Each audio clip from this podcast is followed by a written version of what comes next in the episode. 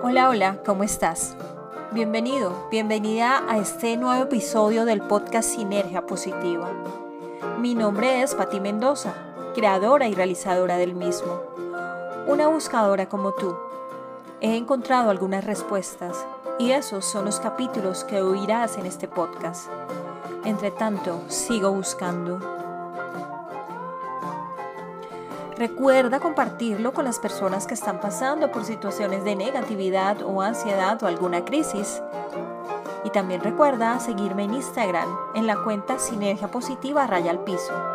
Allí encontrarás información complementaria de los episodios y también sígueme en la cuenta arroba reto raya al piso positivo en Twitter. Vamos entonces al capítulo de hoy.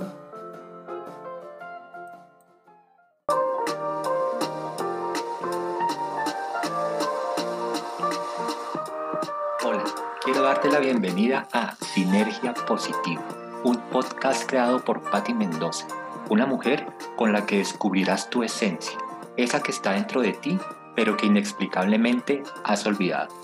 Con Sinergia Positiva eliminarás tus miedos y obtendrás los recursos para instalar pensamientos de resiliencia, amor y felicidad en tu vida, sin importar lo que pase afuera. Todo lo que te contará Patty ha sido producto de su historia, de su evolución, de las decisiones que tomó en sus momentos de oscuridad y de todo lo que aprendió de ellos. Así que regálate este espacio, atrévete, camina junto a ella, no te arrepentirás. Juzgar es un rasgo profundamente arraigado en el ser humano, necesario para elegir Necesitamos emitir juicios sobre nuestras opiniones de cada día, por ejemplo, para decidir entre ponernos un impermeable o un vestido de verano. Emitimos un juicio sobre el clima y sobre qué haremos ese día para elegir correctamente nuestra indumentaria. Pero ocurre a veces que el juicio opera inconscientemente en nosotros, porque es algo que aprendimos desde la infancia a través de los conceptos de bueno y malo y de correcto e incorrecto y este tipo de juicios nos conducen siempre indefectiblemente a la crítica. Entonces, cuando los juicios negativos sobre nosotros mismos y sobre los demás se vuelven automáticos e inconscientes, es que empiezan a tener efectos sobre nuestro estado de ánimo, nuestra vibración y nuestros pensamientos. Se ha vuelto fácil para nosotros creer que con un solo hecho que estamos viendo o escuchamos podemos emitir un juicio acerca de los demás con la consecuente crítica. Y créeme que esto no es así ni siquiera en el área judicial, de la que te puedo hablar con conocimiento, porque no sé si te lo había dicho en otros capítulos, yo soy abogada. Se requiere mucho más que eso, se requieren pruebas, argumentos de uno y de otro lado y mucha, mucha objetividad, que es precisamente con la que el juez emite un juicio y obviamente nosotros no tenemos nada de ello al momento de criticar. La crítica es una consideración inconsciente acerca de algo que estás observando, pero con referencia a tus propias creencias, costumbres y a tu manera de ver el mundo. Por eso de entrada ya te puedes dar cuenta que es algo que no tiene sentido. La crítica viene también del miedo, del propio egoísmo que nos hace enjuiciar al otro, para sentirnos más que el otro, y esto es porque nos hace falta más amor propio y se utiliza en modo de defensa. Y el tema se complica aún más cuando la crítica es para nosotros mismos, porque queremos ver cuando estamos frente al espejo o en nuestras tareas o en nuestros actos diarios perfección. Y la perfección no va a existir jamás porque somos seres humanos. Puede que te veas al espejo y que te veas con un sinfín de defectos, pero al fin y al cabo pueden ser tan pequeños y tan mínimos que afuera nadie se ha dado cuenta de ellos, pero tú en cambio los estás viendo. Para evitar el juicio, y como lo hemos visto en otros capítulos, requerimos estar presentes y ser cada día más conscientes. Hay una analogía que me parece muy buena para que puedas entender este concepto y está en el libro de Pamela Free, que se llama Despierta la sabiduría de tu cuerpo. Imagínate que estás entrando a un jardín y allí hay gran variedad de flores, girasoles, rosas, hortensias, tulipanes, dalias, lirios, claveles, orquídeas, margaritas, lotos, de mil colores y mil olores. Y una vez terminas el recorrido, Tú no sales a criticar a las rosas amarillas porque no tienen el mismo amarillo de los girasoles, o a decir que las hortensias estaban demasiado pequeñas o que las flores de cerezo deberían ser azules y no rosadas. Claro que no lo haces, porque simplemente estás allí disfrutando lo que estás viendo, la multitud de colores y formas y despertando tu olfato con los diferentes aromas. Esto es lo que pasa con la crítica. Cada persona en este mundo como también te lo he dicho en otros capítulos, tiene su propio camino, anda a su propio paso y toma sus propias decisiones porque tiene libre albedrío para decidir cómo recorrerlo. Ha decidido qué hacer con su vida y nosotros no podemos meternos en ella. Llámese hijo, pareja, hermanos, padres, novios, etcétera, etcétera. De esta manera nos acostumbramos a criticar tanto los comportamientos como las apariencias, agotando una gran cantidad de energía en algo que no nos incumbe.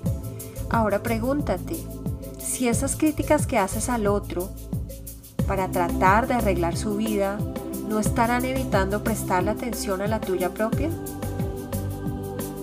Lo peor de todo esto es que muchas de las cosas que criticamos en los demás están en nosotros es lo que se llama en psicología proyección, que es un mecanismo de defensa por el cual el sujeto atribuye a otras personas las propias virtudes o defectos, incluso las carencias.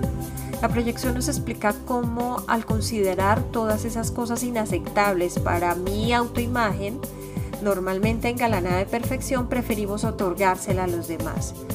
Recuerda entonces que estás viendo en el otro o estás viendo en el otro una característica de ambos y tú necesitas verla en el otro para después observarla en ti y por supuesto cambiarla en ti. La próxima vez que te encuentres criticando a alguien, fíjate si en lugar de eso eres capaz de sentir compasión.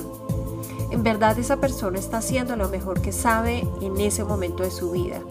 Si supiera hacerlo mejor, seguramente lo haría trata de que sea diferente, tratar de que sea diferente o tratar de enderezar su vida no es asunto tuyo.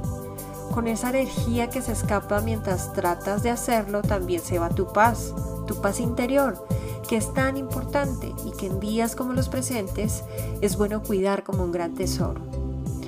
Ahora bien, si te estás autocriticando, también hay manera de cambiarlo y es amándote más, aceptándote más tal cual eres.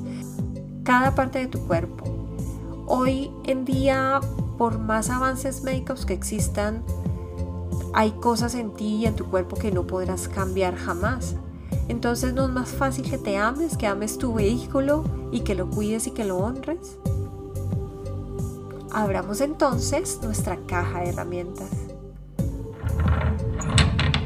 A continuación te voy a explicar dos herramientas que te comparto del libro que te estaba mencionando hace un momento, Despierta la sabiduría de tu cuerpo. La primera está relacionada con el conectar más con nuestro amor propio y la segunda tiene que ver con cambiar los juicios. La primera entonces la llamé Expande el amor que eres. Tómate unos minutos y acuéstate o siéntate en una postura cómoda. Respira profundamente, relájate, relaja el cuerpo y centra tu atención en el corazón. Recuerda algún momento en el que hayas tenido en brazos a un niño, una mascota, un gatito o una flor en la mano. Un momento en el que la maravilla de la vida se extendiera sobre ti. Tu corazón se abrió y el mundo te pareció nuevo, mágico, lleno de ilimitadas posibilidades. Magnifica e intensifica ese sentimiento. Aumenta el volumen de 1 a 10 hasta que sientas que tu corazón responde de alguna manera. Respira hondo. Repite mentalmente, yo soy amor. Durante todo el tiempo para que puedas sentir realmente el amor. Y luego mandas el sentimiento de amor y aceptación a través de tu cuerpo. Siente el amor como un río reluciente que fluye por cada una de tus células y experimenta cómo éstas empiezan a danzar. Ábrete hasta sentir que esa parte de tu cuerpo cambia de alguna manera. La aceptación y el amor pueden derretir la resistencia como el sol derrite un iceberg. La resistencia es la fuente de casi todo nuestro dolor. La segunda, cambiar los juicios, está dirigida tanto a la aceptación como al reconocimiento. Aceptación de que soy crítico o que soy crítica de, los comportamientos, de las apariencias del otro. Pero esto no debe hacer que nos sintamos avergonzados, simplemente aprendimos esa habilidad y ahora debemos desaprenderla. Y para ello, cada vez que te descubras juzgándote a ti o a los demás, exagera. Aumentalo al doble, exagera todo lo que puedas. Por ejemplo, si te descubres criticando a una vecina, puedes decir, ha adelgazado tanto que parece un espárrago. Cuando exageras hasta el extremo, obviamente te diviertes y empiezas a mm, traer a la conciencia ese comportamiento y al hacerte testigo de él, seguramente cuando lo vayas a realizar de nuevo, te darás cuenta y lo irás evitando poco a poco. Y la otra parte, el reconocimiento, es la mm, segunda herramienta y se trata de cambiar los juicios cada vez que te miras al espejo y digas algo desagradable sobre ti. Conscientemente cambia de canal y encuentra algo por lo que te puedas alabar. Cualquier cosa puede servir, por ejemplo, que tienes un cabello hermoso, que tu trabajo creativo está floreciente, que tu casa está limpia. Piensa las cosas pequeñas y positivízalas. Cada vez que sientas que no se te ha reconocido en lo que vales o en lo que has hecho, hazlo tú mismo. Alábate por cada trabajo terminado, por cada progreso de tu vida, por cada esfuerzo que hayas hecho para convertirte en un ser más maravilloso de lo que ya eres. Alábate simplemente por ser tú. En todo esto hay magia. De igual manera haz esto con los demás. Cada vez que criticas su apariencia, encuentra algo que alabarle a esa persona. No es falta de sinceridad, sino de mirar con otros ojos la situación. La frase del capítulo de hoy es Juzgar a una persona no define quién es ella, define quién eres tú. Gracias por escucharme. Yo creo firmemente en ti. Creo en tu fuerza interior. Creo que cuando miras a tu corazón empiezas a florecer. Creo en el amor que te rige. Creo en el gran y maravilloso futuro que te espera. Un abrazo de amor.